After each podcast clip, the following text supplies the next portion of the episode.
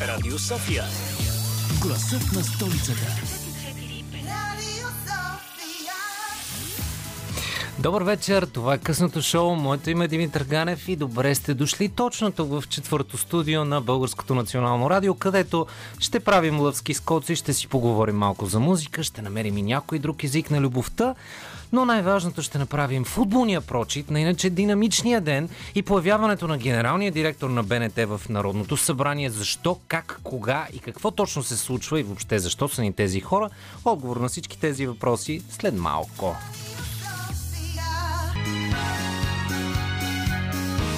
Радио София. Късното шоу с Димитър Ганев.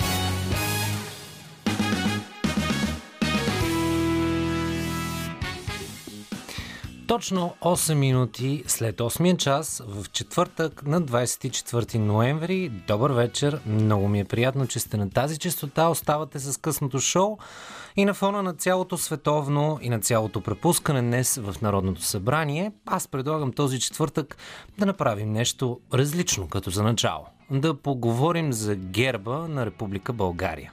Защо? Защото цялата ни страна, цялата ни държава е изградена от едни лъвове. И като едни истински лъвове, за да свидетелстваме присъствието на това царско животно и на символа на страната си. Настоящият държавен символ на Република България е прият на 31 юли 1997 година. Какво представлява?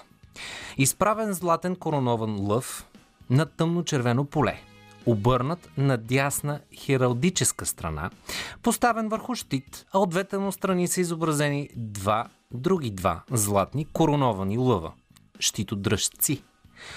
А над него царска корона. Първо, образа й идва от короните на българските владетели от Втората българска държава с пет кръста и отделно кръст над самата корона – Символика за поставянето на лъва е възприета още преди освобождаването.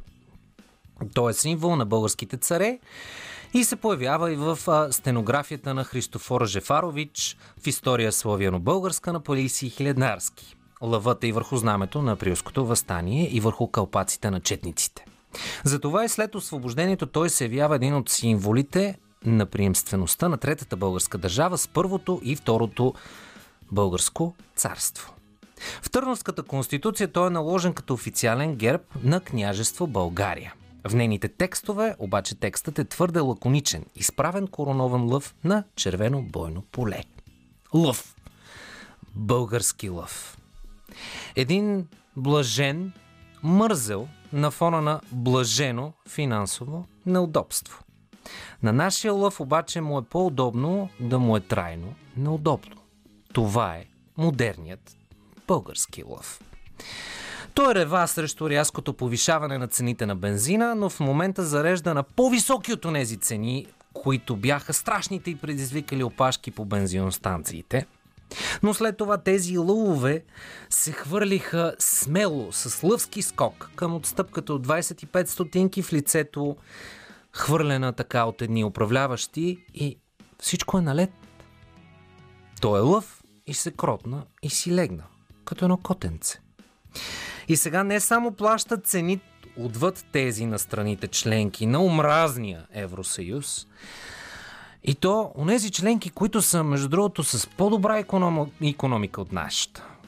Но тя и нашата е добра. Просто е напълно непрогледна.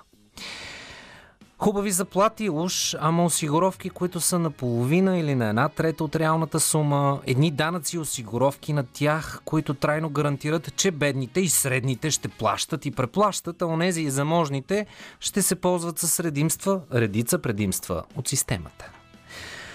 Но тъй като и журналистиката и образователната ни система и те работят с един такъв лъвски замах, за трайно необразоване на хората, се случва следното. Административният съд в Велико Търново премахна една от най-големите пречки пред проекта на Румен Гайтански вълка за изграждане на инсталация за изгаряне на RDF гориво от отпадъци край Павликени. Ама Илон Мъск ще идва в България. Златна, златната лаборатория в Капитан Андреево работила с невалиден сертификат за акредитация. Ама чакайте сега – Илон Мъск ще идва в България.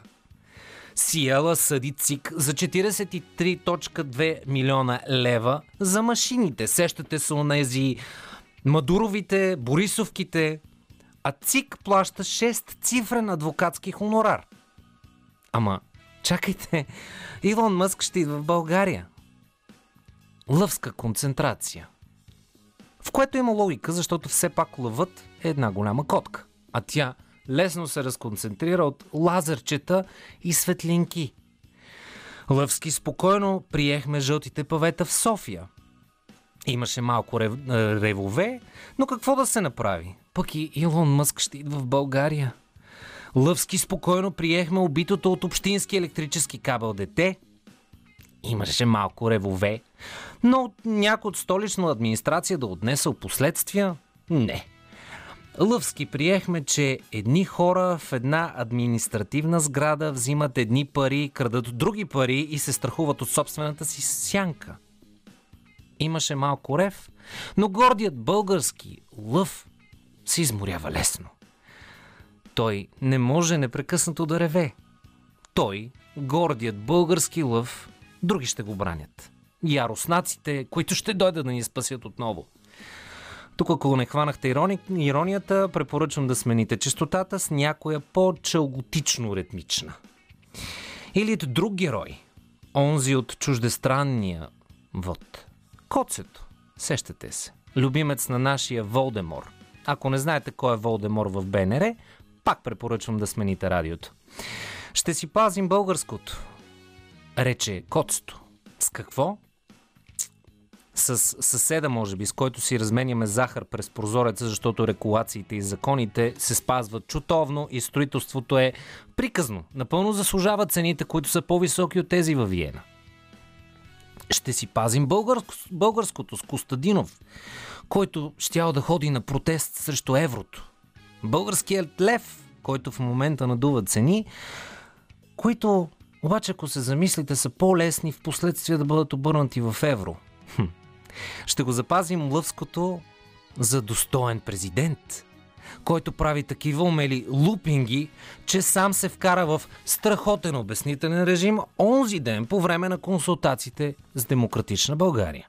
Изгледайте ги много внимателно, а и прочетете коментарите във Фейсбук. Според много от жените там той е един достоен държавен глава.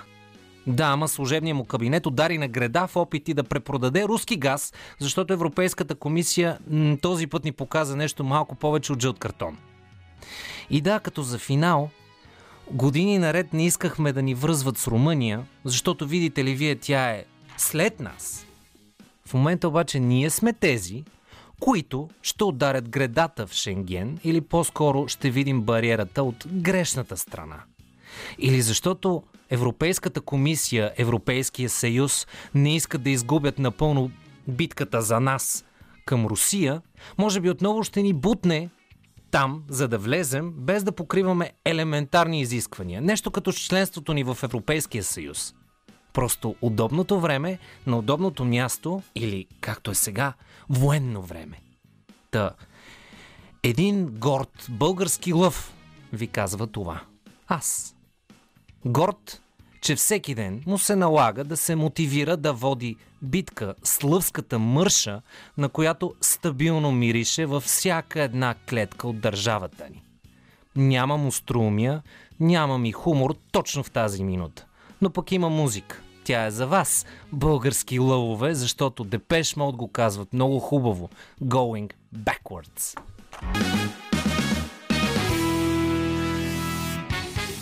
Шака Кан, Like Sugar и преди да влезем в динамичния псевдофутболен прочит на днешния парламентарен ден, който мисля, че кучешки години не могат да го опишат, един безплатен съвет, без да съм политолог от ранга на Кобрат Пулев и на, или на Стъки, а, да ви кажа просто преди следващите избори, ако чуете някой от партиите или едни определени партии да ви говорят колко много трябва да сме повече като Унгария, замислете се много добре, защото днес се оказва, че заради хроничната корупция и не спазването на принципите на правова държава в Унгария, Европейската комисия замразяват средства в размер на 13,3 милиарда евро, предназначени за страната. което само по себе си означава, че страхотният политик и пример за това как трябва да се води една държава Орбан много остро ударена на града, защото точно тези милиарди му трябват спешно, за да спаси една държава, която отива към хм, фалит. Но, да се върнем обратно към един народ, който върви възроден и към писанията на хартия също така върви. Възродено. Пореден четвъртък, поредно хартиено племе или не. Кохорта. Както каза президента консултациите с Демократична България. Кохорта, между другото, господин президент, в тълковния речник я описват последния начин. Група от хора, обединени от лидер, действащи заедно за свои интереси с нечестни средства. Само по себе си беше малко странно да кажете, че вие имате кохорта, Демократична България имат кохорта. Просто оставя един такъв странен вкус в устата на слушателя, но като се замислим за родната политика, има някаква логика. Но защо започнах с президента? Ами, защото именно той бави връчването на мандат. Може би защото ГЕРБ са толкова готови, че така хубаво скачат от мнение на мнение, а тате е бетер фурнаджийска лопата. Мисля, че трябва да е фурнаджийска... Хм, трябва да помисля какво е. Оставете ми го, ще го доизмисля. Но, думата хартия на кохорта идва много точно като двойка шестици от таблата. Защото днес в парламента беше повече от комично. На трибуните, дами и господа, гордо се бяха възкачили бранителите на всичко интелектуално опаднало стойностно. Ни дялко, ни дялков от пик, както пише, или, и също така, както пише за самия него, българския състезател по смесени бойни изкуства, политолога и философ Станислав Нетков Стъки. Философ. Колко пасващо идва една такава дума? Тези бранители на хартияната бюлетина бяха там. Сдружение Боец опъваха транспаранти в лобито на парламента, но пък за сметка от тези двамата бранители не бяха допуснати до трибуните на шоуто в Народното събрание. А то си беше шоу. Йордан Цонев, онзи обичащия златните фонове, заяви, че правилника днес, в днешния ден, ще се прилага в духа на буквата. А като говорим за духа на българската писменост, Цонев и председателят на ДПС Карадая, то в този дух отдавна е отлетял към топлите страни и никога повече не мисли да се връща. Но, да се върнем обратно към дневния ред, който днес Къстрем главо препускаше към хартияната бюлетина. Настимир Ананиев от Продължаваме промяната искаше думата, Йордан Цонев не му е даде, аргументира се, че е обявил начало на точката за изборния кодекс, и първо трябва да се прочете доклада. Това обаче не отказа Ананиев, той продължи да насто... настоява. Цонев обяви, че го наказва с отстраняване в заседанието. Цялата група на ПП скочи и, на... и накрая се накара на Коцев. Коцев на Цонев. В този момент някъде там изникна една пресконференция на Стефан, викайте ми Джон Кенеди Янев, който цитираше Джон Ф. Кенеди на микрофон по време на пресконференция в коларите на Народното събрание, защото очевидно днеска не е имал шанс да го опубликува във Фейсбук. Шегувам се, разбира се, но каза следната мъдрост. Занимаваме се с изборния кодекс при неясна перспектива дали въобще ще бъде съставено мнозинство за правителство. Излиза, че наливаме вода в мелницата на тези, които говорят за разделителни линии. Около час след това продължаваме промяната, бави заседанието с процедурни хватки. Нидялко Нидялков и Стъки бяха извадили пуканки. Аз леко заспивах на клавиатурата, но продължавах да гледам това наказание. Извинявам се, заседание. Няколко депутати от парламентарната група взеха процедури по начина на водене на дебата, с които и критикуваха Цонев, че отстранил Настимира Наниев от заседанието и че не му дал думата. После пък имаше забележки защо е отменил наказанието, при положение, че такова нещо се решава по време на председателски съвет. С други думи, среща между шефа на парламента, заместниците му и председателите на парламентарните групи. В крайна сметка започна обсъждането на заглавието на проекто закона. Тук вече дойде острумието на Народното събрание. Николай Денков от Продължаваме промяната поиска то да бъде редактирано така. Закон за изменение и допълнение на изборния кодекс и с цел осигуряване на контрол върху вота на избирателите от страна на партийните централи. А кажете това три пъти бързо, а? След това се появи Надежда Йорданова от Демократична България, която пък предложи името на законопроекта да е Закон за разнушаване на доверието в изборния процес. И тъй като хорорът от пленарната зала така да е, хуморът от пленарната зала продължаваше да строи и да строи, то нека да направим следното. Един специален Руши Видинлиев за вас с онзи, ако сте се почувствали вие така. И след това ще се върнем обратно към моята душевна смърт, отгледайки Народното събрание в днешния ден. След малко. Руши Видинлиев, онзи, Недялко Недялков изтъки в Народното събрание, Андрея Банда Банда в БНТ. Нещо много странно се случва в този свят, но за БНТ към края на... Останете на този анализ от днешния политически ден, просто е веднъж.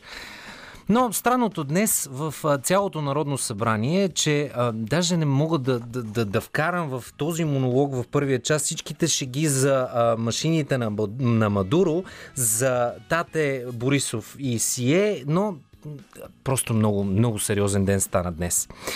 Жалко в цялата история само беше, че нямаше как да чуем титаничната мисъл, която вървеше в главите на ни Дялко, и стъки от трибуните, но те като едни истински мажоретки окружаваха своите хартиени събратия. И така, след часа, в който се дискутираше как да се казват тези реформи в а, изборния кодекс, кодекс, кодекс, вече я се обърках, а, имаше следните реплики. А, само, само машини няма насякъде. След това се чувам, машини, само машини има в някои страни. Ама после пък излезе контрата, че те, германците, видиш ли, ти били махнали машините със съд. А те, щом германците са ги махнали, кои сме ние да не ги махаме? Те, както казаше Тома Биков в едно интервю, което ще дойде и то. А, ние сме по-умни от нидерландците ли? Нидерландци, господин Биков, нидерландци. Ако ще ставате шеф на културната комисия, трябва да ги знаете тия неща. Та, да. След този час, в който си признавам, че имах няколко мисли в главата. Едната беше самоубийство, пиех кафе след кафе и бях толкова заинтересован от този дебат, че вече се чудих кои точно субстанции, които в Българското национално радио никога не препоръчваме и няма да ви препоръчаме, да си поръчам. Настана, дойде момента, в който излезе Корнелия, ето е сега ще ви кажа на вас, Нинова, да събуди червеното ми сърце с нейната пламенна реч. Тя нападна Демократична България и продължаваме промяната, което беше ясно. И припомни, че още в миналия парламент левицата е настоявала за връщането на хартияното гласуване. Когато управляваш с една партия, тя поставя въпроса принципно не е статукво. А когато не управляваш с нея, вече е статукво, заключи Нинова. Тя продължи и с малко вътрешна информация от предходния кабинет, като спомена, че Божидар Божанов от Демократична България е бил казал, че има риск от манипулация на машините. А пък продължаваме промяната и били предложили да има възможност за хартияно гласуване само за хората над 60 години. Божанов я репликира, че възможността е била теоретична. Има ли теоретична възможност да падне таванът над нас? Има, каза той. И тогава се появи все повече превръщащия се и вървящия в стилистиката на Тате Кирил Петков, който каза, че пък Корнелия Нинова му казала, че ще защитава до край хартиното гласуване. Цитирам. Ще гласувам с ДПС и ГЕРБ, дори с дявола, ако това ще ми донесе още 15 депутати. Каза Петков. Нинова разбира се отлече. В този момент вече се замислях дали да не си пусна световното, защото знаех, че дуаена на спортния коментар Петър Василев Петела ще се вихри в ефир, но за това след секунди. За 4 часа обсъждания парламента успя да приеме само и единствено заглавието на законопроекта за промени в изборния кодекс. И сега към гвоздия на програмата. Директорът на БНТ Емил Кошлуков е дошъл днес в парламента за да предупреди ръководството на парламента, че дебатите по изборния кодекс не трябва да пречат на излъчването на матчовете от световното първенство по футбол. Удължаване на заседанието можело да попречи на матча между Уругвай и Република Корея. И сега си поемам въздух. И казвам, че становище нямам. Затова предлагам най-описателното нещо в този момент и да завършим този обзор на днешното заседание с рубриката ни, която си е емблема за всяка четвъртък вечер. Малко предистория. Това е Тома Биков в интервю за BTV за изборите в България. Иначе казано, това е коментар без коментар. Какъв проблем да има с машините, като ние печелим изборите? Ние ги спечелихме, Еми, между другото. тогава с- какъв е проблем? Проблема е с колко ги спечелихме. Имаме, пак казвам, и, и да, да, да не говорим само за нас. Дали ние имаме проблем на тези избори, на другите избори. Тоест, правим упражнение, Ние- докато ги спечелите с резултат, Ние- който ви харесва. не. Очевидно това не е запазена марка само на Петър Василев Петела. В момента, гледайки съставите на матча Бразилия-Сърбия, само по Българската национална телевизия един футболист може да присъства два пъти на резервната скамейка в а, отбора на Сърбия. Но връщаме се към една хубава съдебна новина, а именно тази. Оранжерията край лятната вила на почетния председател на ДПС Ахмед Доган в Розенец, Росенец остава. Незаконен строеж, оранжерия с приблизителна площ а, 500 квадратна метра е узаконена от тричленен състав на ВАС, в който участва и бившия шеф на административен съд София град. Ситуацията е следният. Следната. Строителният надзор констатира незаконна оранжерия от в размер 500 квадратни метра и издава акт за премахване на такава в размер 500 квадратни метра. Ахмед Доган действа бързо и построява още 500 квадратни метра и успорва в съда, че обектът не е 500 квадратни метра, а 1000 квадратни метра. И съдът отменя заповедта за премахване на 500 квадратни метра. С няколко думи, халал да са ни тези биокраставици. А за тези, които се възмущават, биотикви ще се продават при отпътуване на терминал 2. И една международна новина в тона на терминал 2. Полицията в Белгия заловила повече кокаин, отколкото може да унищожи. Количество, количеството заловена бяла субстанция е край пристанището в Антверпен е толкова голямо, че местните власти се притесняват, че няма да се умеят да, да го унищожат на време и може да бъде откраднато от складните помещения, в които ще се прибере. Инсенератора, предназначен за изгаряне на подобни наркотични вещества, не може да се справи с такъв обе... о, обем. И напомням, че Антверпен също така е топ дестинация за нелегални доставки на кокаин от Южна Америка към Европа. През изминалата година белгийските служби са заловили близо 90 тона кокаин. И тук вече идва новината, спомената финно в началото на часа. Административният съд в Велико Търново премахна една от големите пречки пред проекта на Румен Гаитански вълка за изграждане на инсталация за изгаряне на RDF гориво от отпадъци край Павликени. Фирмата на Румен Гайтански вълка Петрургия има 35 годишен концесионен договор за кариерата за базалт край Павликене, Павликенското село Върбовка.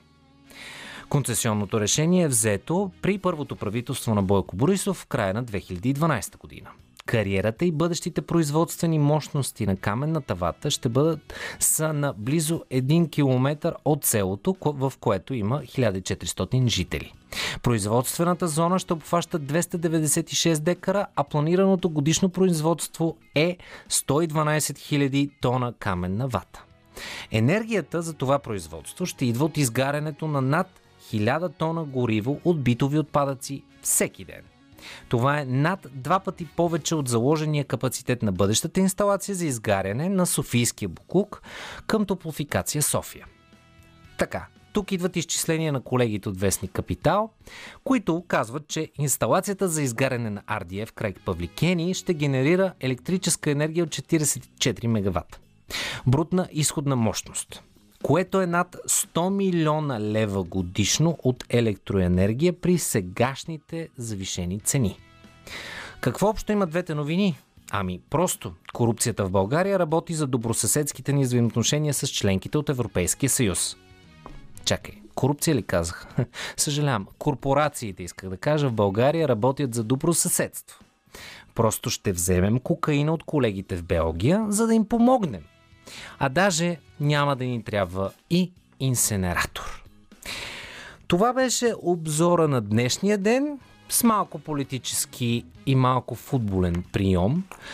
А ние оставаме след новините по БНР с едни страхотни, страхотни музиканти пост-балкан тон, които правят интересни свинг адаптации на българска музика от 90-те Но те първо ще чуете свинг варианта, има ли бъдеще, какви са бъдещите им творчески планове, толкова любим въпрос.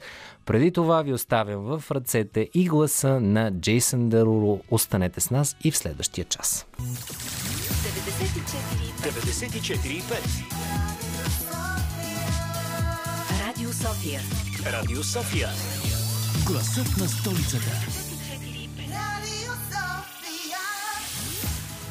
И след футболния ден в Народното събрание отиваме на едно място, на което аз лично се чувствам страхотно дзен. Това е към свинг музиката, към хубаво направената музика, към това да ме накара да се замисля и аз да разгледам различно как звучат българските хитове в свинг вариант. Пост Балкан Тон ни двама страхотни човеци. Точно тази група гостуват тук тази вечер. Те са много повече, но ще се запознаем с тяхното творчество и ще влезем в свинга. Останете с нас.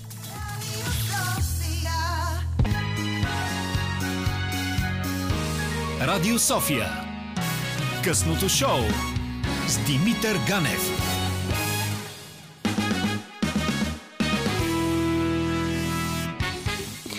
и пост Балканто. Каза го правилно. А, Заря Кантарджиева, Алекс Нушев, Светослав Миланов, Иван Ценов или Ценов? Ценов. Ценов. Правилно го казах. Да. И Нин Сю. И това е правилно. Или Сюнин и ние не сме много наясно как Не, е първо точно. го пише Нин. Така е написано. Здравей, казвам на Заря и на Иван. Как сте? Много добре. Аз първо да отговоря в много добро настроение, защото ние като едни музиканти в този час сме най-будни, най-щастливи и денят започва от сега. Сега е творческата енергия. Не, не сте от тези странни, нови, хибридни музиканти, които казват, «О, аз сутрин ми е по-комфортно О, и ти си в ступор. Как? Какво? Има Какво ли се такива музиканти? хората и музиката? Срещал съм много е странно тук в радиото, срещаме и такива хора. Чувала съм за поети, художници, но музиканти не, май не познавам или може би в една друга възраст. Ам, е, е, там биологичният часовник просто Вече диктува по-ранното да, ставане. Абсолютно. Така, да. А, как, най-ми е интересно, как се моделира песен като Цвят лилав или цветен, песен като Шоколад и някои от другите версии, които имате от това, което е свинг стил? Кажи как се моделира. Първо започваме, мисля, че с твоята част. Трябва да, трябва да звънем на нашия пианист, който всъщност писа аранжиментите на... На А, почти така, всички песни. Да, неговата основна роля е да изгради аранжиментите, новите аранжименти на тези песни. И, ами предимно се... Променя първо ритмически като цяло всичко. Да, разбира Може се. би това е едно добро начало. Гледах, гледахме да звучи добре. Мисля, че гледахме да звучи добре. да. Пробвахме различни темпа. Пианистът Светослав Миланов, Миланов, той даваше идеи и в последствие вече ги променяхме, забързвахме темпото, забавяхме темпото на песните с цел да звучи максимално добре. Да, и да бъде комфортно за танцуване, защото това е главната цел на нашата музика, но не само. Тъй като забелязваме, че всъщност се харесва и от обикновения слушател, който добре познава тази музика и а, дори и да не е за танци, е приятно за една чаша уиски, вечер, приятна компания и така. Аз като човек, който обикновено е характерен с това, че има противоречиво мнение, даже мога да кажа, че ме стоплихте към тази музика. Спокойно мога да го заявя. Чашата с уиски, Чашата с уиски също, по-късно. също е вариант. А защо свинг? Ами аз лично, може би той, понеже Ванката влезе в а, проекта една идея по-късно от мен, ние с а, Алекс Нушев в началото се зароди тази идея, от него главно, а от мен а, беше това, тази любов към а, импровиза... импровизационната музика като цяло, свингът, М. нещо, което ми е така много... А, нашия пианист казва, свингът или го имаш, или го немаш, така се казва. Нали, това, това е неговата фраза. Та, аз си мисля, че го имам от доста отдавна и беше една невероятна възможност да правят това нещо в България с българска музика и, и български текст. Така че никога не съм мислила, че ще ми се случи. По-скоро смятах, абе, кой слуша джаз а, или свинг в България, кой ще обърне внимание на една такава певица. Затова и по-често бях в чужбина. Мгм. Но да, аз забравих вече за какво говоря. Всъщност, всъщност, вие се познавате с Алекс Нушев от отдавна. Отдавна, от си моите идвала- студентски ти години, Си, ти, да. си, а, ти си ходила при него да записваш Да, песни, правихме записи, да. джаз. а, Точно така, виж, това никога не го... си ходила да записваш при него Да. и при него ходят много певци да записват. Точно така и много популярни изпълнители има в Но явно той, студио. те, да. понеже а, идеята за проекта идва от, от него, основно от Алекс Нушев, а, но той явно теб те е харесал, нали, като, Е, да. Той си имаше така към мен... като а, певица за а, свинг, джаз, този стил, в тази... Да, да. Ние с него записвахме главно такива неща в студиото, студиото и той споделяше, че много рядко, даже почти никога никой не идва да прави кавър на джаз стандарти и да записва при него просто кавър. Ли. А, и аз така, нашето познанство тръгна от там. Аз бях още много малка и неопитна, мисля, че на 18-19 години. И след а, десетина години тази идея като назря, той се свърза с мен и каза директно искам да си ти или приемаш или не правим нищо. И така. А Алекс Нушев се беше вдъхновил всъщност а, от... А, има, има в София, и не само в София, има едни свинг партита, където Мгм. танцу, танцуват свинг. Както салса партията. А, е Да. И, и, и много, всъщност, танцуват много добре. И всъщност музиката, която звучи е а, джаз стандарти. Нела на- Фиджералд. Да, на, ан- на английски език изпяти. И него така му е дошла идеята, защо това пък да не се... Защо да няма някаква так българска музика, Мгм. На която те да могат да в свинг вариант, на която да може да се танцува. Аз между другото точно това щях да попитам, тъй като съм много дълги години работех като музикален редактор и много, а, много ме палеше музиката на Паров Стелър. Имаше един период в София, в центъра на София, в който три от най-големите клубове бяха свинг, електросвинг. Беше много танцовално, много готино и в следващия момент, примерно 2015-2016, по груби сметки назад, изведнъж всичко приключи в центъра се зароди различна, различен стил музика. И като че ли малко поизчезна, или поне от моето полезрение. Има ли я тази свинг култура? Защото да, знам, че има партита танцуващи на много готина свинг музика. Наистина е рок н рол, джаз, най-различни интерпретации. Има ли отново, връща ли се толкова, връща ли се толкова ярко свинг културата? Ами, И танцовално и Да. музикално. Танцовално със сигурност това, което а, последно с а, Алекс Нушев си говорихме, че нали, тази култура е много стара, от векове. Н- Но сега в България при нас навлиза може би от 5-6 години и придобива популярност, имайки предвид, че любимите ни пост-балкан, а, пост, пост-балкан, постмодерн джубокс, от които всъщност сме заимствали леко идея за името, а, направиха, мисля, че тук два концерта, Два концерта. в София, страхотни шоа, невероятно беше наистина, а, аз съм впечатлена от това, което правят и на живо. А, та, тук доста публика се събра на техните концерти, което означава и дава знак, че все пак наистина нещата се случват, развиват се и вървят към а, такива едни по-добри времена. Има едно възраждане отново Едно възраждане на, има, на да. свинг а, културата, на тази винтич култура. Да, да, и на хората наистина им харесва и не само на по-възрастните, и на младите. Аз а, доста млади хора виждам, които проявяват интерес към постмодерн джубокс. Мгм. Да. Добре, предлагам следното, тъй като а, чух едно нещо, което Свилен Ноев е казал в, а, за версията на шоколад, но, но нека това го обсъдим именно след версията на шоколад, която мога да кажа едно. Мен лично ме стопли отново към тази песен, тъй че останете с пост Балкантон шоколад. Еми, вкусен го правите този шоколад, признавам ви го откровенно.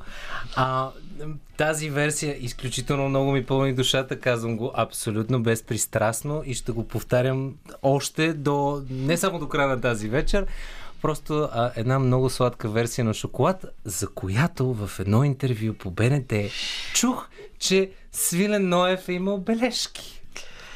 Еми, аз не съм говорила лично с него. Те а, с Алекс Мъшев говориха, мисля, че по На телефона. музикално ниво. А, и това разбрах, че вокала е много силен и трябва да се намали. А, това е първото. Но аз всъщност аз Филин не го познавам. Познавам го само от така телевизионната култура, която имам.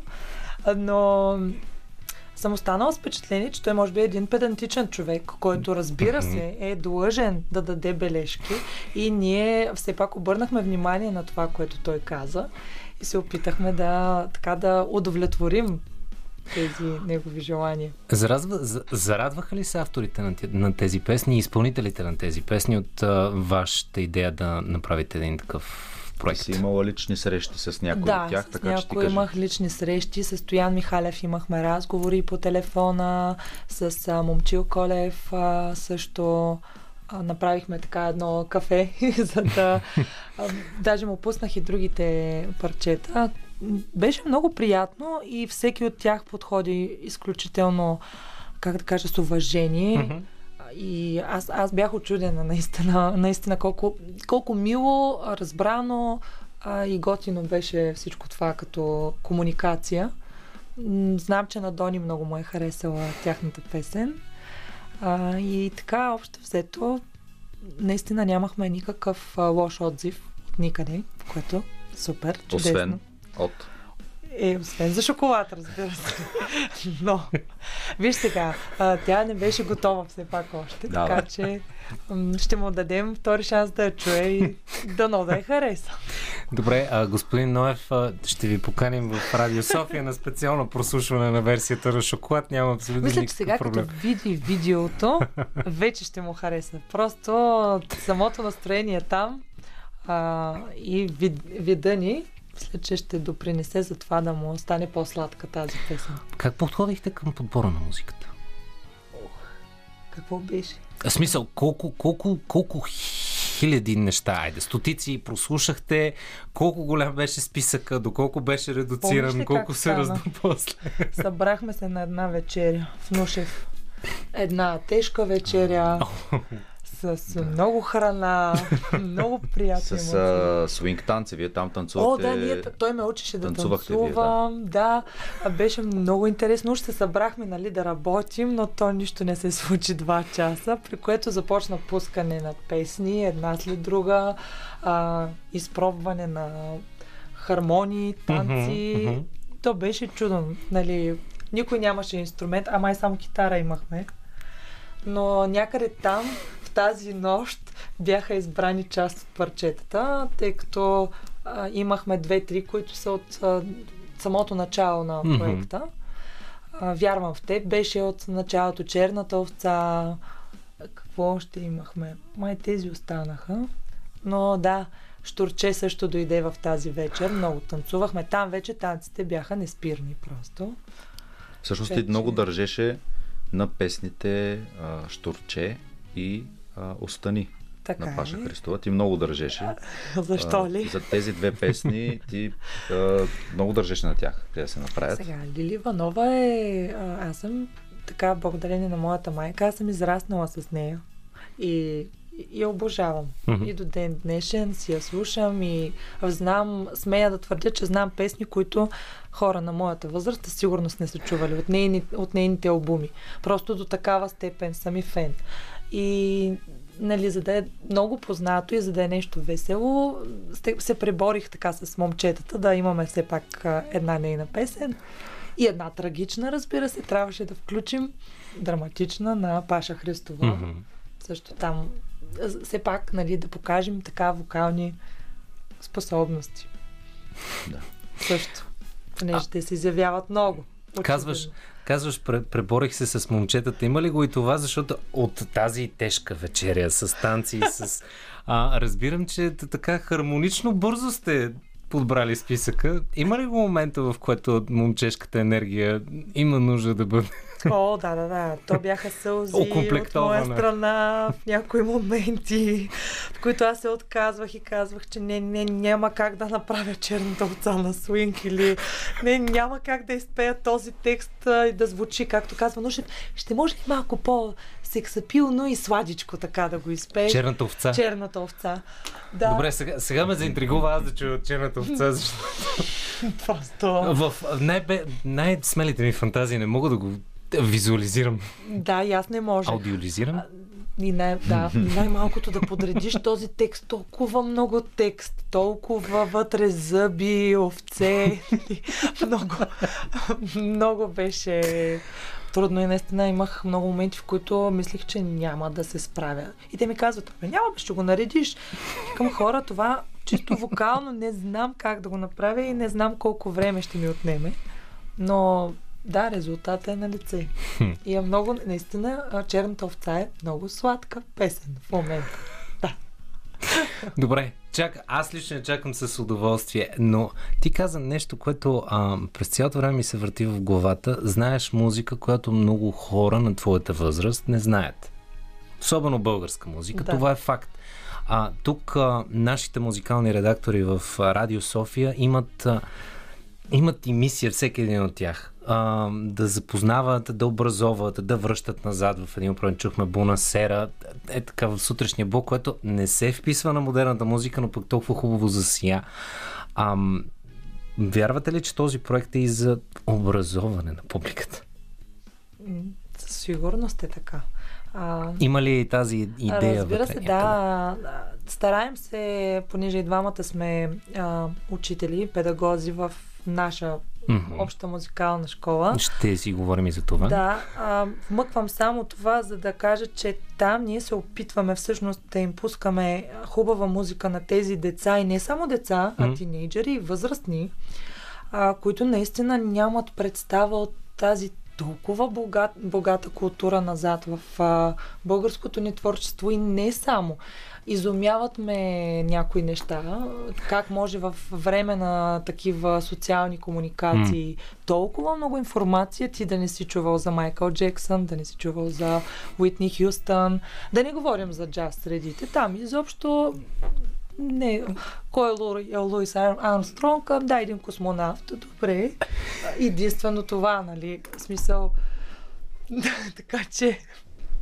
Общо взето... Това е готино. Първия, първия чернокож джазмен кацнал на луната. Съгласен съм. Да, Няма проблем. но то това е пак е малка грешка, а за български изпълнители наистина а, нашите тинейджери и деца изобщо не са запознати, което е много жалко и ние се стараем с а, Иван да да им пускаме много хубава музика и това, което правим, се показва редовно а, като концерти. Сега сме поканили всички ученици, а, показват им се видеята, когато са готови. И те всъщност се запалват по това, защото виждат, че все пак млади хора, близки до тяхната Мгм. възраст, а, правят тази музика, слушат, изпълняват я. Може би. Ще си, ще си говорим за, за това, което правите и за историята, която преподавате и образовате. А преди това ще чуем Цвят Лилав. Пак казвам и тук имам... И, и тук успяхте да ме стоплите към песента, но на фона на непознаване на българско творчество присъствах на, на случай, в който продуцент, който много уважавам, много устат в Българската национална телевизия, на млад фотограф, 22-23 годишен, си нема работа да каже. Казвам го точно така, защото по този начин беше изгонен от стаята да каже коя е Йорданка Христова? И разговора приключи до там. Но продължаваме с Цвят Лилав и с малко история за българската музика. След малко останете с нас.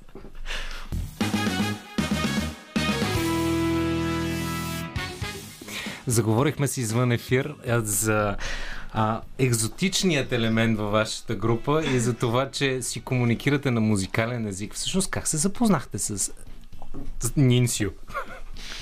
Нинсю В е... което не сме сигурни дали едното е преди другото, но да. Е, Сю със сигурност е първото име. Нинсю е мой колега, беше, нали, в а, музикалната академия. Така. И от, оттам се знаем, като цяло в музикалната академия има много китайци. Много. Да. А, но а, той като цяло е, или поне беше тогава, нали, а, един от най-добрите духачи, саксофонисти. Той беше един от най-добрите, най-сериозните. А, так, ярко се изявяваше. А, в а, биг бенда на музикалната академия mm-hmm. с а, Мишо Йосифов а, концерти сме правили много и сме свирили. И така той беше един от най-сериозните, най-дисциплинираните, и най-свирещите. И оттам се знаем. Всъщност Да. тя връзката, мисля, че аз я дадох връзката на Ти, аз започнах да... Всъщност ние го повикахме за някакви концерти на, на, на музикалната ни школа Да. и оттам а, просто всеки път, когато той излезе на наш концерт, родителите, ма няма тук учители, пианисти, барабани. Абе, саксофониста кой беше? Много сладък, много, Много много сладък, сладък. И си записва вечно нещо Което там. ни изненада, понеже ние правихме концерти на школата малко преди две години там по време на вирусните времена. Да, а да. той, понеже китаец, и ние се чудихме хората как ще реагират. А, Да. Но те, те път много, го харесаха. харесаха. Ма той Много наистина харесаха. е такъв много колоритен, много Да. готин, като застане на сцена и просто я прави да изглежда музикантски така и много е свеж, но наистина го харесват всички. И затова решихме да го включим в този проект. Аз казах на Нучев, задължително го взимаме. Това е петия елемент. Просто добавяме го и като на Волтрон малко, да. То, то всъщност петия елемент много добре се вписва, защото те и там имаха проблем с комуникация. да. Точно. Та, та буква, смисъл, буквално си говорите на музикален език. Само. По ноти. Само и единствено, да. да. Страхотно. А споменахме, че за вас като преподаватели ще си поговорим. Всъщност, какво преподавате? На кого преподавате? Какво преподаваш? Я, Как кажи преподавате? Е, кажи ти, понеже школата е твоя. Е, Предимно ти движиш нещата. Ти майка, ти баща. Беше? Ти си... Всъщност това е директора Директор на вече? музикалната Добре. школа. Да. Те, Тази- Тежка титла е на това да тази си крехка възраст и директор. Ами да, аз съм всъщност вокален педагог там, като а, Ванката е учител по барабани. Имаме си двама прекрасни колеги китаристи, които преподават също при нас. А, Христо Нейчев и Цветан Маринов, да ги поздравим, ако случайно ни слушат в този късен час. И моята майка, която е пианист професионален също и тя пък се грижи за тази част от а, учениците. Общо взето сме една така весела дружинка и едни големи професионалисти. Аз много се кефя на нашия екип, тъй като наистина всички са много добри музиканти, много mm-hmm. изпипват нещата и така имат, а, имат тази дарба на този, както казваме, хикс вътре на преподавател. Просто си го носят в себе си и това е много важно. Не е лесно да си преподавател в никакъв случай. И То, то, търпение, разбиране, емпатия, актьорска игра, ако щеш. психология на високо ниво. От какъв до какъв а, м, диапазон в годините си? Възрастов, имаме? да. Ами, Изгубих от- си възраст, като дума Да. ми изчезна. Зависи от инструмента а, или от дисциплината, в случай и пеенето е важно. А, при, при ванката пращаме най-малките, тъй като той ще каже, нали, но може би този инструмент е най-така първичен за тях и най-близък до възрастта на едно А барабаните? Да, те изкарват енергията там и да се запознаят като начало с а, ритъма в Правиш, музика. правиш родители щастливи, казваш. Изразходват много енергия върху барабана. А, ами, да, ами не знам, защото Спокойни вечери, те, сигурен съм. по, те, те после им вземат а, палки, им вземат на мълчугарите и те не знам какво правят вкъщи с тия палки. Казват ми, че Сменят апартаменти а, често, очевидно. тупат а, прахта от мебелите нали, редовно. Така че не знам дали ги правя щастливи. Но всъщност така се оказа. Наистина а, тези ученици, понеже така с времето и аз установих, че а, пияното нали, и китарата и пеенето, това са м, такива трудни дейности, а, не, не са лесни.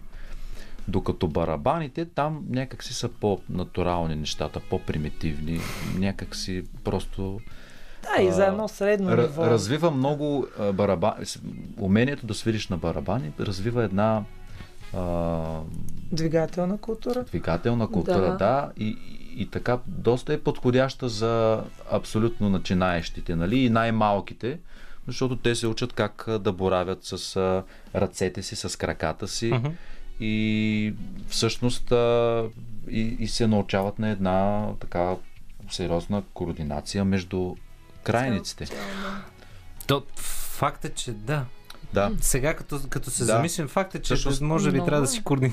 Това е Да. интересното на барабаните, понеже с дясната ръка правиш едно, с лявата друга, с двата крака правиш на различни неща, в мозъка ти върви нещо друго. Паралелно вървят два-три процеса в мозъка ти, нали?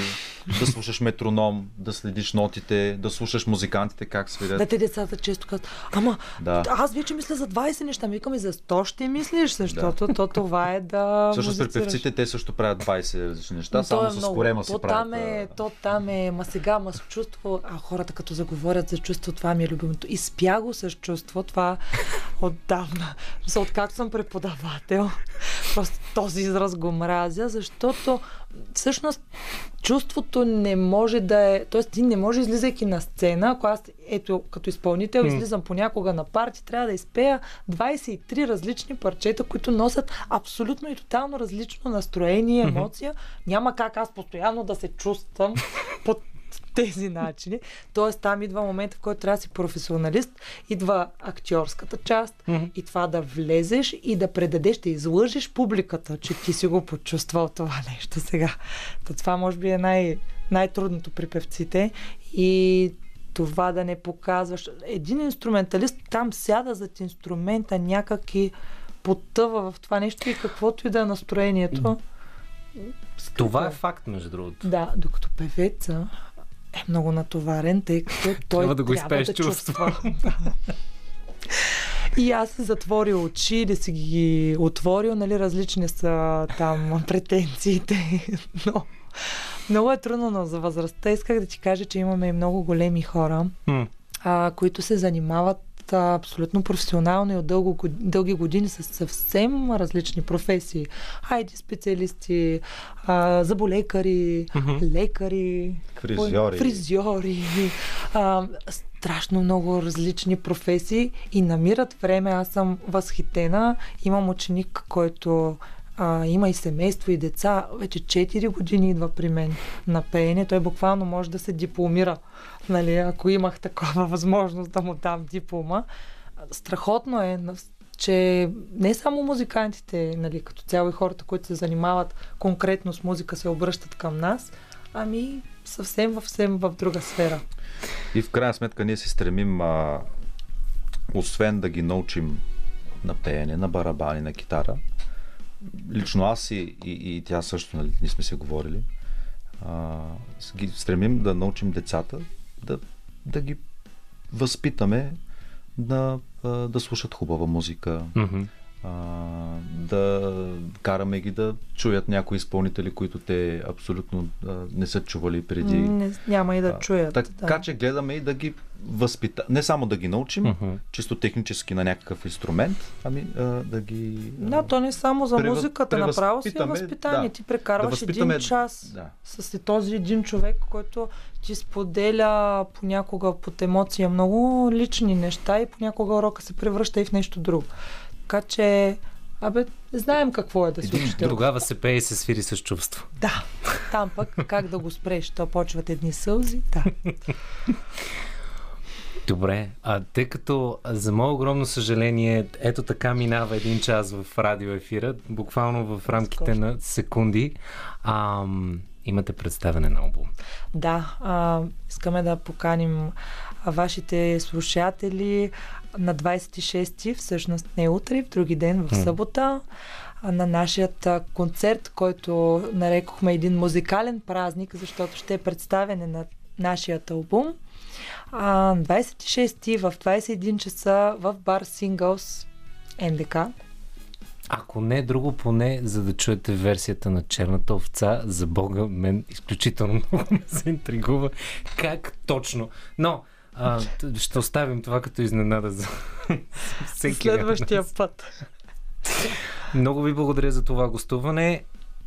Имахме една оговорка извън ефир. Ще я оставя за сега извън ефир, за да вие да слушате късното шоу по-често. А ние продължаваме напред с а, Фанкалеро и Елена Сиракова. Останете с нас в следващия час, в който ще си говорим за пете езика на любовта.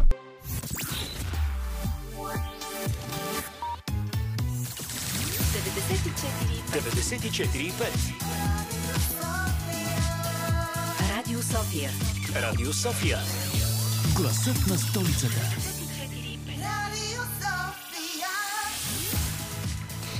Късното шоу, третия му час, продължаваме с много любов и езиците на любовта.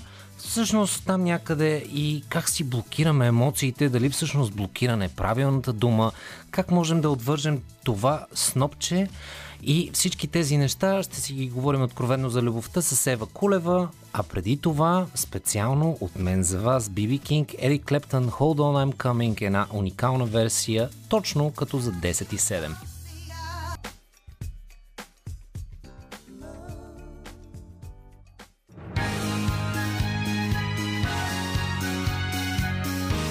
Радио София. Късното шоу с Димитър Ганев.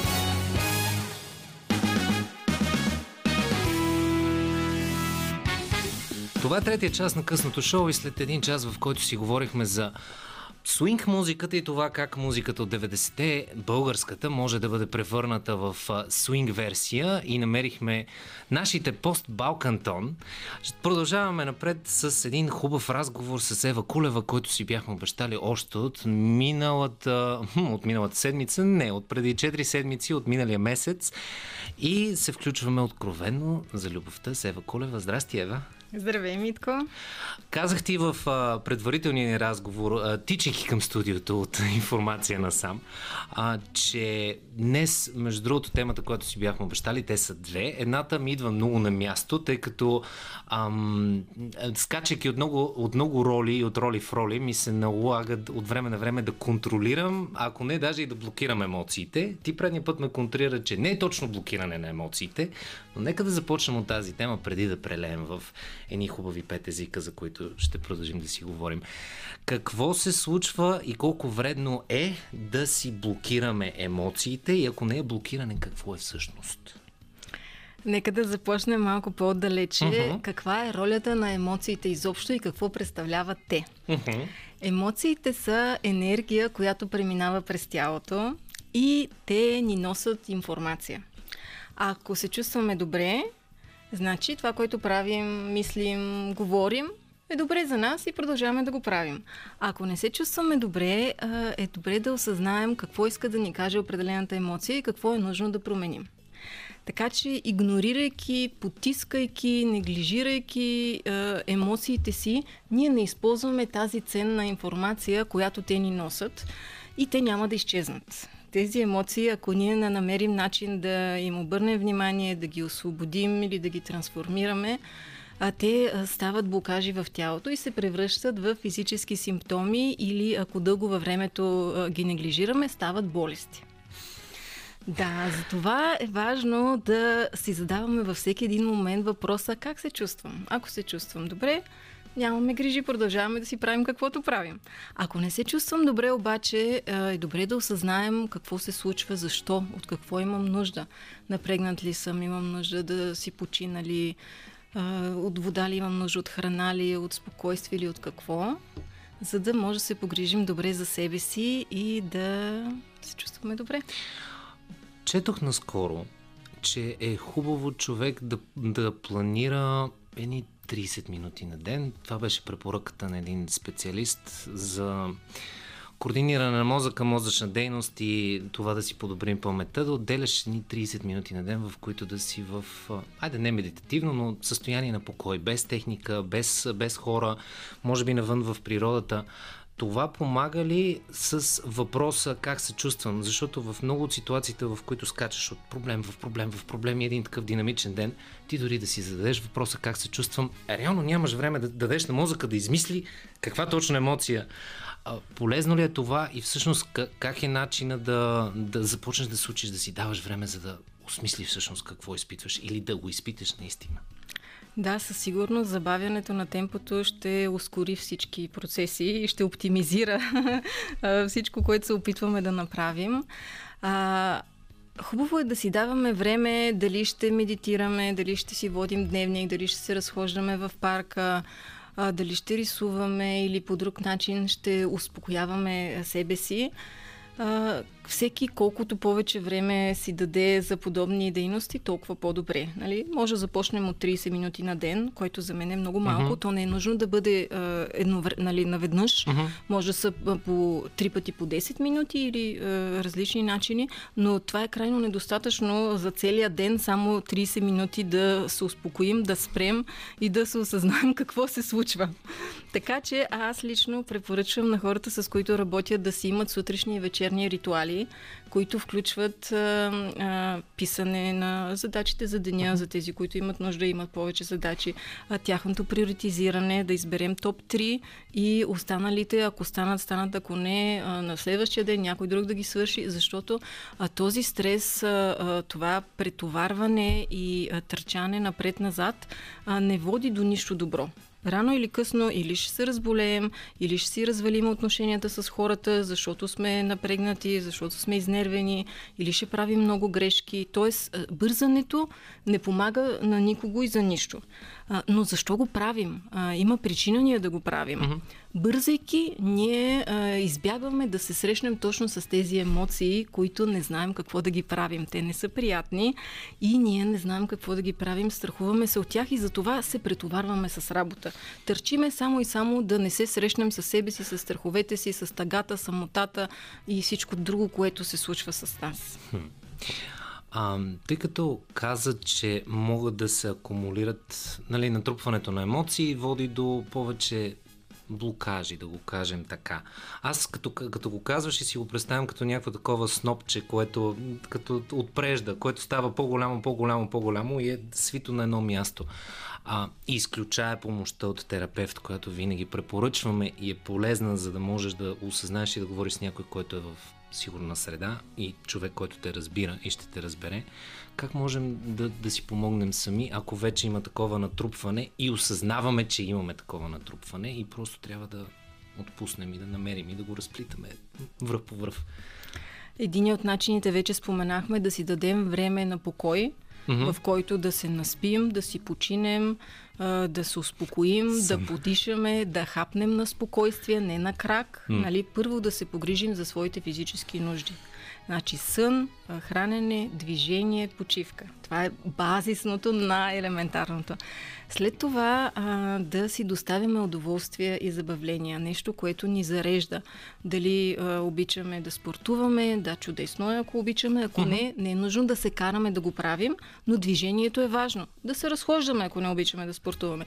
Да играем някакви игри, да четем книги. Всичко, което ни носи удоволствие, а, кеф, е добре дошло да зареди нашите батерии. И естествено планирането на ежедневието също е важно, за да не тичаме напред-назад, да имаме календар, където всички ангажименти са написани, да си даваме достатъчно време преди и след тях, за да осмислим какво се е случило, uh-huh. да се подготвим за следващото нещо, да не се притесняваме постоянно, че нещо може би забравяме, че някой ще му вържем теникия или нещо такова. Нали, планирането на времето, управляването на времето и емоциите, доставяне на достатъчно удоволствие, радост, забавление и общуване, пълноценно общуване с себе си и с другите е така едно добро начало. Ако се чувстваш загубен в емоциите, имам предвид, а, го съдя по себе си, а, често ми се случва гнева всъщност да, да крие тъга. И в общи линии става едно объркване сега. Аз съм гневен, но реално съм тъжен и не съм го адресирал. А, умеем ли и има ли начини да, си помогнеш сам преди да се консултираш с някого, за да можеш поне изначално да започнеш да адресираш правилната емоция, която чувстваш. Така, а, анализирането на емоциите според мен не работи. Тоест с ума да се опитваме да се справим с емоциите, okay. това не е печеливша стратегия. А, това, което аз препоръчвам е, тъй като казахме, че емоциите са енергия, която преминава през тялото, uh-huh. е когато усещаме някаква силна емоция, дори да не знаем точно каква е. Често те са а, смесени емоции, най-различни. Да си позволим тази емоция да премине през тялото. Как става това? Когато усетим къде е това напрежение. Обикновено различните емоции ги усещаме в различни части на тялото си. И а, обикновено, когато сме много стресирани или ядосни, или поне при мен, има така една а, е, топка в Да. а, стомаха. И когато усетя това нещо, си казвам, окей, сега просто имам нужда малко да подишам. Спирам, дишам дълбоко, насочвам вниманието си към а, мястото, в което изпитвам това напрежение и изчакам тази енергия да премине, тази емоция да отмине. Изчислено е, че ако ние не подхранваме тези емоции с негативни мисли и не създаваме допълнителен стрес и не ги игнорираме, те преминават за максимум минута. Не помня точно колко секунди бяха, но всяка емоция, която, на която позволим да премине през тялото, дадем и това пространство, тя отминава. Окей. На фона на емоцията, Стакабо и тяхното Вивай продължаваме след секунди. Стакабо, Вивай, връщаме се обратно към късното шоу. Ева Кулева е тук на, на гости и адресирахме емоциите. Адресирахме начини по които можем да започнем сами да се ориентираме в това как да не доведем до това натрупване, до това аз пак казвам, олицетворявам го като кълбо с който се навива.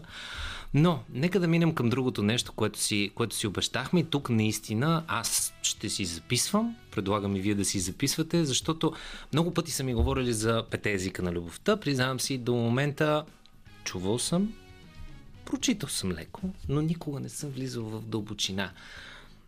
Дай ни малко повече контекст и нека да стане една обясни ни всъщност на тези от нас, които не ги осъзнаваме напълно. Какво са пете езика на любовта?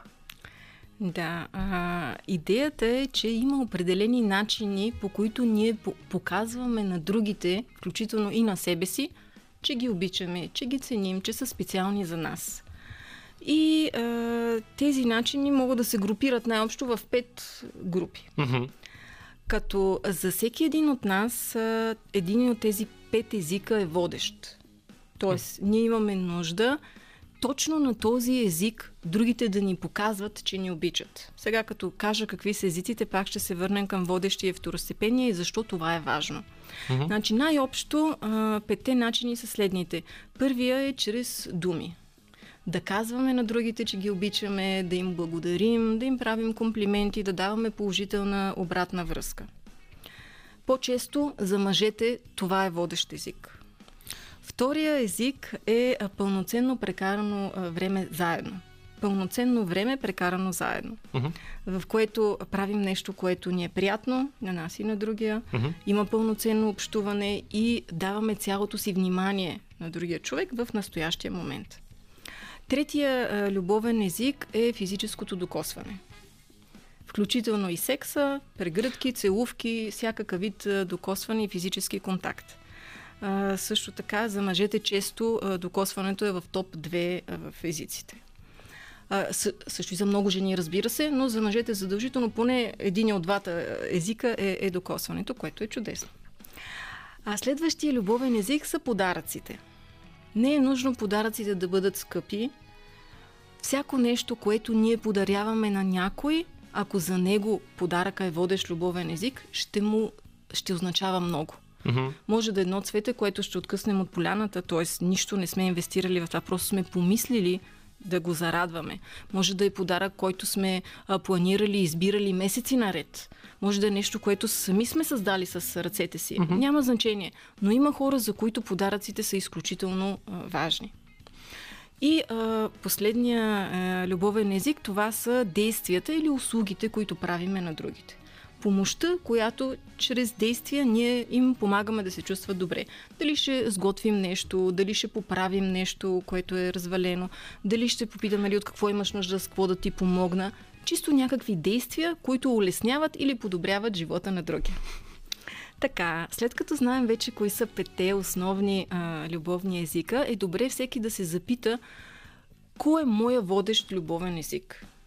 По кой от тези пет начина, ако моя партньор или другите хора ми показват, че ме обичат, аз ще се чувствам най-обичан. Защото за всеки човек един от тези езици е водещ. Mm-hmm. И ако ние не знаем кой е той и не го използваме, ако използваме всички останали, този човек пак няма да се чувства обичан. И много често хората казват, ма аз давам всичко от себе си. Да, но ти даваш нещо, от което ти имаш нужда. Той има нужда да му дадеш нещо друго. Затова е важно да знаем кой е нашия водещ език и кой е водещ език на нашия партньор. Това нещо да го обсъдим. Ако те... Раз... Има и второстепени. Нали? Обикновено два езика са водещи. Единия и второстепения. Така. Това е като нашия роден език, както е българския и английския. Примерно Да, нашия да, втори език. да. А, естествено, всички езици са хубави и всички обичаме да получаваме и подаръци, и време, и докосване и така, но има два, които са особено важни. И когато, значи първо за любовта и грижата към себе си, например, за мен двата водещи езика са пълноценно време прекарано заедно и физическо докосване. И аз, знайки това, се старая по всякакви начини да си доставям по повече от тези две неща. Тоест, старая се да прекарвам пълноценно време със себе си, да правя нещата, които обичам, да чета, да, всичко, което ми доставя удоволствие и ме изпълва, да си го доставям по много, както и с другите хора, да, да общувам пълноценно, да докосвам повече, да прегръщам приятелите си, които имат желание, разбира се, за това. И така. Така че е хубаво да а, обсъдим на така по време на дейтинг процеса, пак Да. се връщаме към взаимоотношенията, нали, не е на първите една-две срещи, разбира се, но преди а, да се стигне до ексклюзивна връзка, какви са любовните езици на двамата човека? Защото ако те тотално се разминават, нали, нито един от двата езика не се припокрива, другия човек ще трябва да се научи да говори езика на своя партньор, за да може да му показва, че го обича по начина, по който другия има нужда. Най-добре е поне един език да съвпада. Ако и двата съвпадат, перфектно, няма нужда от усилия. По естествен начин нуждите на двамата се задоволяват. Имам едно-две питания конкретно по езиците, които каза и по-скоро елементи на пъзели, които се напасват и някои от тях не пасват напълно, но остава с тяхното мама, ние продължаваме след малко. Това е късното шоу. Говорим си тук с Ева Кулева за пете езика на любовта и едното нещо, което изкочи е нещо, което често съм чувал. И сега ти давайки контекст, започвам да го разбирам, но същевременно с това пак е, може би, мискомуникация или може би аз не го разбирам правилно. Познавам жена, която казва, «М, за мен действията са по-важни от думите. Обаче същевременно с това, чисто емоционално, чисто в взаимоотношенията, които имахме в един предходен период, а, думите също имаха тежест. И ти като човек, който интерпретира нали, това, което му казват, защото питаш, казваш, добре ли си, как си, това харесва ли ти, това не ти ли. И като ти даде една такава информация, това е объркване в собствения език, а, неразбиране от отсрещния, как, как можем да нацелим на кой език говорим и на кой език се чувстваме най-добре? Това на мен ми казва, че най-вероятно е имало разминаване между твоите думи и твоите действия. Това е със сигурност. Когато една жена каже, действията са ми по-важни, тя на практика казва това, което ми говориш, не съвпада с това, което правиш. Mm-hmm. Така че а, обръщай внимание дали правиш обещания, които след това не можеш да изпълниш. Защото за една жена, тук вече а, отиваме в мъжкото и женското, а, най-важната нужда е нуждата от сигурност. И за да може тя да разчита на теб, тя трябва да знае, че когато кажеш нещо, ти ще го направиш. Когато mm-hmm. си по ангажимент, тя знае, че може да разчита на това нещо. И ако това не се случва, ако ще да изфаляш а, звезди от небето, просто никаква работа не е свършена, защото тя не усеща сигурност, не усеща, че може да се довери и да разчита на теб. Съгласен съм. Сега, правейки си равносметка, на около 93% изпълнявах поетите обещания. Има ни 7%, които може би са били много тежки в тази конкретна ситуация. И другото е, нали, стандартната шега на мъжете. Мило, трябва да оправим този шкаф. Той казва, да, ще го оправя. Някъде 6 месеца по-късно е добре. Няма ли да го оправим най-накрая? Те, че да. Това го разбирам напълно. А на въпроса с подаръците, между другото, е нещо друго, което ми изкочи като питане. А, има ли момент, в който това може да стане, айде не манипулативна, много тежка дума, но а, между подаръци и награда, като, като награда за, за добро поведение към човека, с когото си. Сега тук влизаме в интерпретация, но има ли, го, има ли моменти, в които си се сблъсквал с такова объркване? Сега, първо, а, това с наградата много ме изненада. Не знам а, откъде идва. За мен е награда, похвала е обратната страна на критиката. Тоест, mm-hmm. когато имаме критики и похвали, не е наред mm-hmm. нещо. Имаме оценки някакви. Ние, това не е куче, на което му даваме захарче, а, нали? А, подаръците ги правим от сърце. Mm-hmm. Правим ги, защото искаме да зарадваме другия и защото на нас ни доставя удоволствие това нещо да го направим. Не защото искаме нещо да възнаградим, защото очакваме нещо в замяна. Поне това е моето разбиране. Питай ме сега отново какво искаш да ме питаш. Не, а, по-скоро, по-скоро идва от, а, забележи от а, комедиен сериал. И то всъщност теорията на големия взрив, когато а, за добро поведение даваха, даваха малки подаръчета на едно от момичетата и по този начин я възнаграждавах. Сега там всичко е много, много доразвито, но е имало моменти, в които съм срещал хора, включително и в моят интимен и не толкова интимен живот, в които подаръка е бил като да си спестя нещо, да си спестя скандал, за да го умекотя. Ага, в този смисъл влагам като, като на, или награждаване на добро поведение за нещо. За това исках да го задам като, като награда и направих това сравнение. Но да. Така, много често а, подаръците се използват вместо извинение когато сме допуснали някаква грешка, искаме да се извиним, не можем да го направим с думи и ни е по-лесно да купим цветя, бомбони или нещо такова. Mm-hmm. Няма лошо в това, но е важно и да се изкаже с думи. Извинявай, следващия път ще се постарая. Разбирам как се почувства така. Едното не може да замести другото. Така. Така че а, подаръците е важно да ги правим първо от сърце, второ не а, да избираме това, което ние бихме искали да получим за подарък, а това, което знаем, че другия иска и ще го зарадва искрено.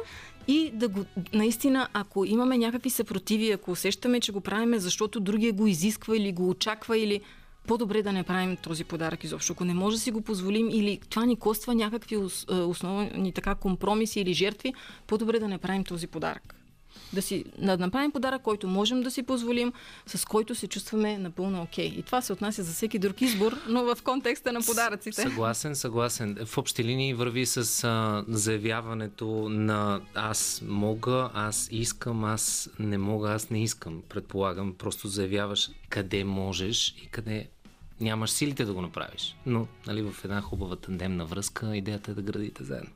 Казвайки го много романтично.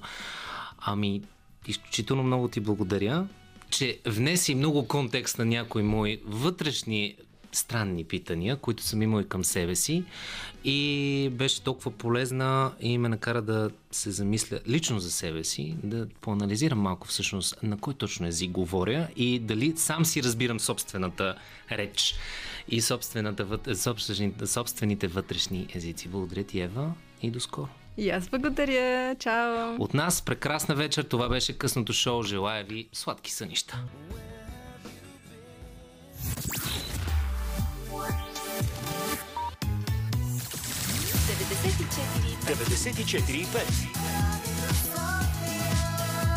Радио София.